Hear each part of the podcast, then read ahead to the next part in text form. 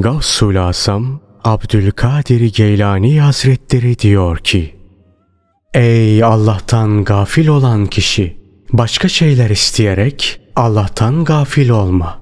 Kendini ondan başka şeyler istemekle meşgul etme. Mesela ondan sürekli rızkını bollaştırmasını ve genişletmesini istiyorsun.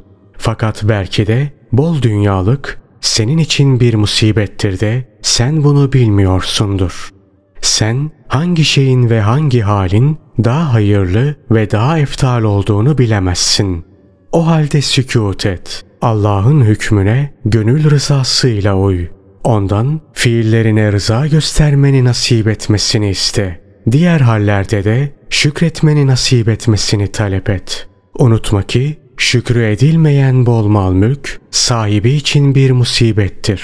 Aynı şekilde sabırsızlık ve isyan duyguları içinde geçirilen darlık, sıkıntı zamanları da bir musibettir.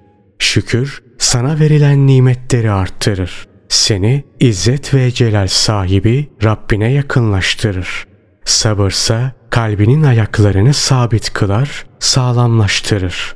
Ona yardım eder, kuvvet verir, onu muzaffer kılar.